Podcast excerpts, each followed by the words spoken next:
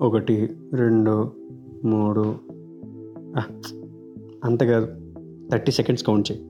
Thirty seconds. ఏంటిది? Thirty seconds rule bro. It's very important. Hello. నమస్కారం నా పేరు అవినాష్. పేరు వింటోంది. డాబా చిట్టు కథలు this time it's not just nostalgia okay era season two అన్నావు. వచ్చేస్తా అన్నావు కంటిన్యూ చేస్తా అన్నావు కోవిడ్ టైంలో అంత పక్క నుండి మాట్లాడి ఏంటి ఇంత గ్యాప్ తీసుకున్నావు? ఉంటుంది బ్రో ప్రతి ఒక్కరికో ఫేజ్ ఉంటుంది బ్రో ఆ ఫేజ్ అంతా ఇంకా ఉంది బట్ ఓకే ప్రతిసారి మనం ఆలోచిస్తూ రైటా రాంగా రైటా రాంగా అని కొంతవరకే ఆగగలం మరి ఎక్కువ ఆగలేం కదా? సో ఆ ప్రాసెస్లోనే ఇప్పుడు మెల్లగా అలా డాబా చిట్టి కథలో స్టార్ట్ చేశాను అనమాట విషయం ఏంటంటే ఈరోజు ఒక ఇంపార్టెంట్ క్యూట్ పాయింట్ చెప్తాం. దాని పేరు థర్టీ సెకండ్స్ రూల్. అంటే మోస్ట్ ఆఫ్ ద టైమ్స్ మనం చాలా ఇన్స్టింక్టివ్గా రియాక్ట్ అయిపోతూ ఉంటాం. ఏదైనా నచ్చిందంటే "ఆ, నచ్చింది. చేద్దాం అంటే "ఆ, చేసేద్దాం.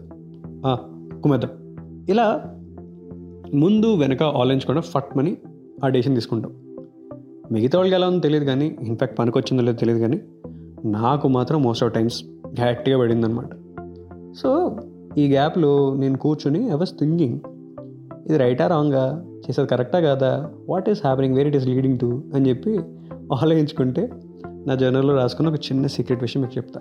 అదేంటంటే ఓ ముప్పై సెకండ్ లాగు రియాక్ట్ ఏముంది ఒక ముప్పై సెకండ్ లాగు అని చెప్పి ఫిక్స్ అయ్యి అనమాట సో దానివల్ల ఏమైందంటే అంటే most of the times most of the times అన్నిసార్లు కదా మోస్ట్ ఆఫ్ టైమ్స్ కొంచెం డిఫరెన్స్ కనబడింది.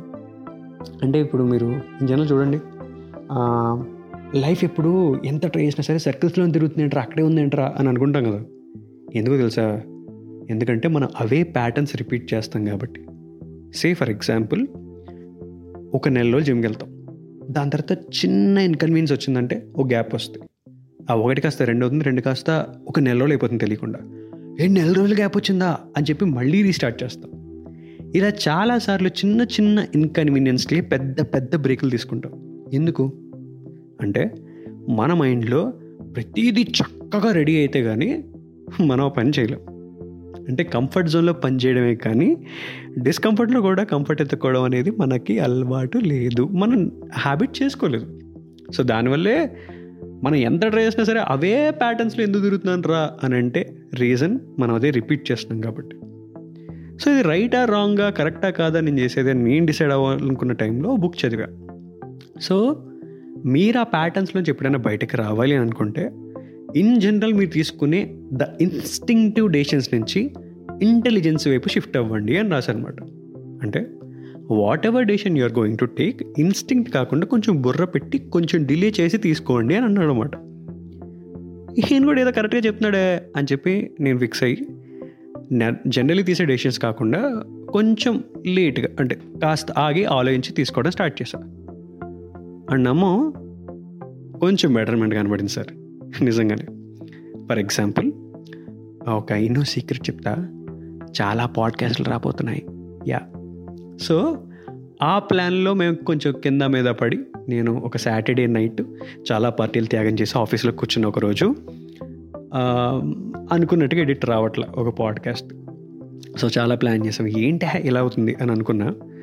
సో అలాంటి టైంలో నాకు జనరలీ అయితే మా ఆఫీస్ కౌచ్లో అలా పడుకున్న ఒక లేట్ నైట్ వచ్చే థాట్స్ ఎట్లా ఉంటాయంటే అరే ఏంటిది? మనం ఏం చేస్తున్నాం లైఫ్లో? ఎటు వెళ్తున్నాం? అసలు మొత్తం మన లైఫే వేస్ట్ రా అనే థాట్ వస్తుంది అనమాట బట్ ఫర్ ఏ చేంజ్ ఆ రోజు నేను అలా కాకుండా ఆగు ప్రతిసారి ఇదే లూపా బోర్ కొట్టదా అని ఆపి మైండ్లో ఈ ఒక్క రోజు మాత్రమే అని ఒక చిన్న థాట్ వేసుకున్నా. నమ్మవు పెద్ద డిఫరెన్స్ క్రియేట్ చేసిందా అంటే పెద్ద డిఫరెన్స్ కాదు కానీ ఆ రోజుకి బీటీ అవ్వకుండా అయితే ఆపింది. అండ్ ట్రస్ట్ మీ ఒక్క రోజు ట్రై చేస్తే అలా ఉంటే imagine if it is that is a habit ఆలోచించు.